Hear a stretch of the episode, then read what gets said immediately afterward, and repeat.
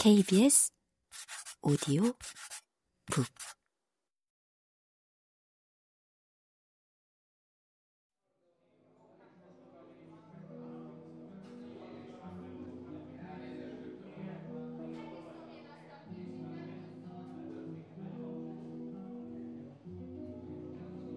스피커에서 나오는 곡은 기타 반주의 서정적인 멜로디였다.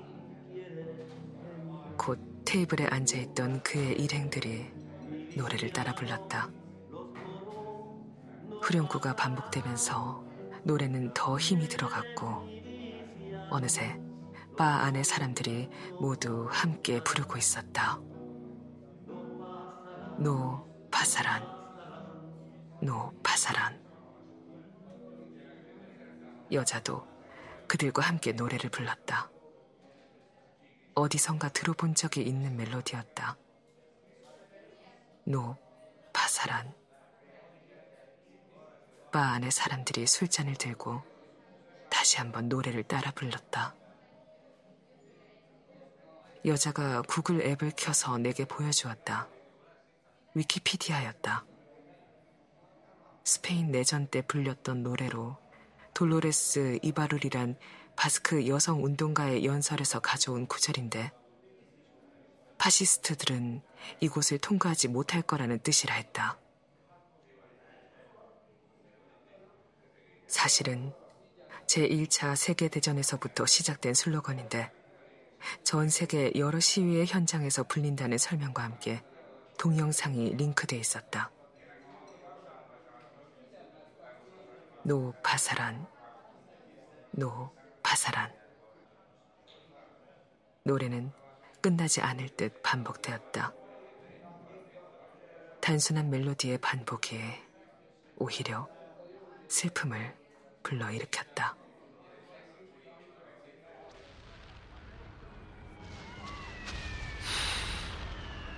우리 엄마 아까 봤지?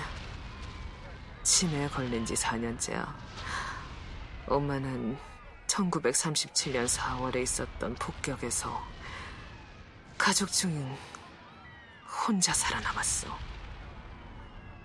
11명의 가족 중 모두 죽고 8살 엄마만 살아남은 거야. 그런데 치매가 오니 순식간에 8살의 그날로 돌아가두군. 엄마는 식탁 밑에 숨어서 놀다가 깜빡 잠이 드는 바람에 살아남았다고 했어. 외할아버지는 빌바오에서 철강석을 캐던 노동자였는데 그곳에서 프랑코 군대와 싸우다 전사를 했지. 노파사란, 노파사란. 통과하지 못할 거라고 했는데 그들은 통과해버렸어. 결국 슬픔의 노래가 돼버렸지. 바스크 사람들의 울음 같은 노래야. 노파사란. 사람들의 노래는 더 커지지도 않으면서 반복되었다. 프랑코가 마드리드를 정복하고 나서 뭐라 했는지 알아? 우리는 통과했다.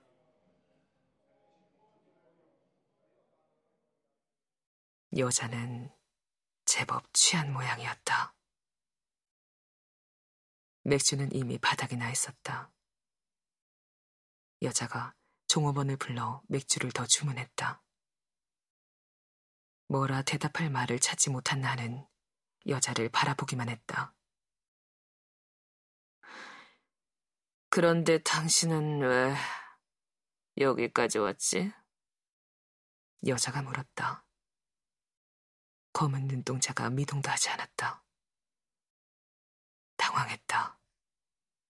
도대체 여기엔 왜 온 것인지. 여전히 명확한 대답은 떠오르지 않았다.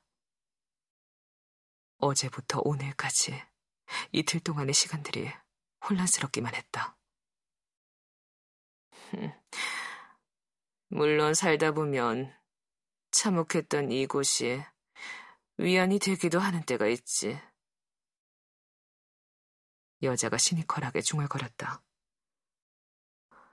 아, 그건 아니야. 아니, 모르겠어. 나는 여자를 향해 고개를 주걱거렸다. 그때였다. 여자가 몸을 휘청이더니 탁자 위로 상체를 툭 떨궜다. 어, 정신 차려, 래 이래, 어? 나는 여자를 흔들었다. 정신을 잃은 것은 아닌 모양인지 여자가 나를 바라보며 배시시 웃었다. 나는 배낭을 메고 여자를 일으켰다. 몸을 제대로 가누지 못하는 여자를 부축해 말을 나왔다.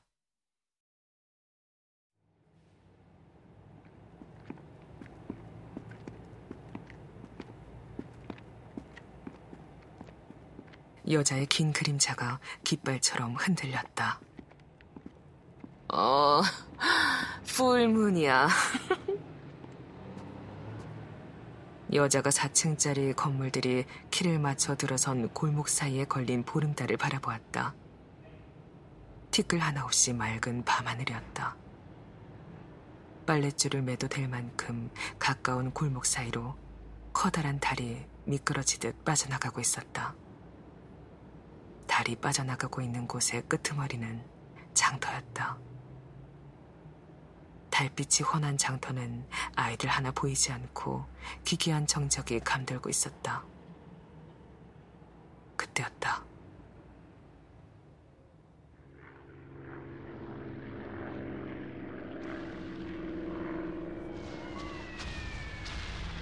동쪽 하늘 어디선가 이 작은 마을로 스물네 대나 몰려왔다는 폭격기 소리가 들리는 것 같았다.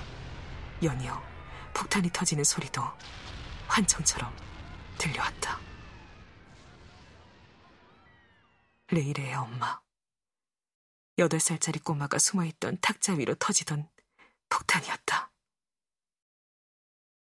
아니, 그것은 쓰러지기 직전 내게 전화를 걸어 내지른 그의 비명이기도 했다. 가진 건 바닥이 난 지 오래지만 여기저기서 끌어온 빚으로 정신없이 틀어막던 사업이 손수건 한 장 남지 않았던 그날 밤 그는 전화를 걸어왔다. 나 무서워.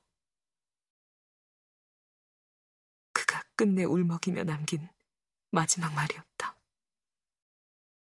그날 밤 내게 오기 위해 머물던 고시원을 나서던 그는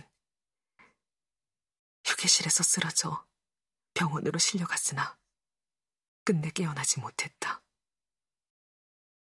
휴대폰 통화 내역 덕에 연락이 온 병원으로 달려갔을 땐 이미 그의 의식이 지상을 떠난 후였다. 인공호흡기에 의존해 겨우 유지되던 숨은 내가 도착한 지 30분도 되지 않아 끈을 놓아버렸다. 사업이 어려워지자 최악의 경우 내 월급에 대한 차압이라도 막아야 한다며 그가 이혼을 주장했다. 이미 충분히 지쳐버린 나는 그의 제안을 알리바이 삼아 친정집으로 도망쳤고 그는 고시원으로 숨어든 지 6개월째였다. 장례식은 쓸쓸하게 짝이 없었다. 나는 그런 결과를 미리 예상하고 도망친 여자가 되어 저기에 찬 그의 가족들의 시선을 견뎌야 했다. 그의 가족들 역시 저마다의 죄책감으로 원망할 사람이 필요했다. 내가 그러했듯이 함께 있었다면 막을 수 있지 않았을까? 그가 떠난 후부터 나를 짓누른 물음이었다. 적어도 그의 곁에 있었다면 결국 폭탄과 총알이 쏟아질 걸 알면서도 노파살한 두려움의 노래라도 함께 불렀더라면 나는 갑자기 무릎을 꺾으며 주저앉았다. 무릎 속이 아니 몸이 텅 빈 듯 무너져 내렸다. 더 이상 한 걸음도 내디딜 수가 없었다. 온몸의 뼈들이 한순간에 내려앉는 기분.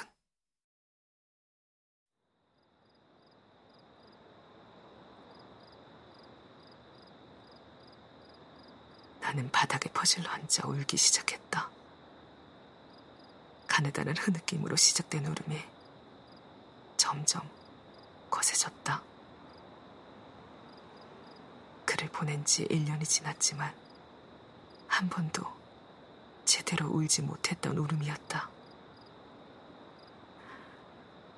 어디에선가 솟구친 울음이 종일 걸었던 골목골목으로 번져나갔다. 여자가 옆에 나란히 앉아 나를 안았다.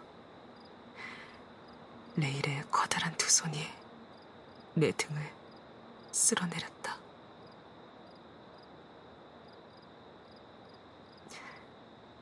너는 울 곳이 필요했구나. 갈기 같은 그녀의 손가락들이 내 등의 뼈 하나하나를 쓰다듬었다.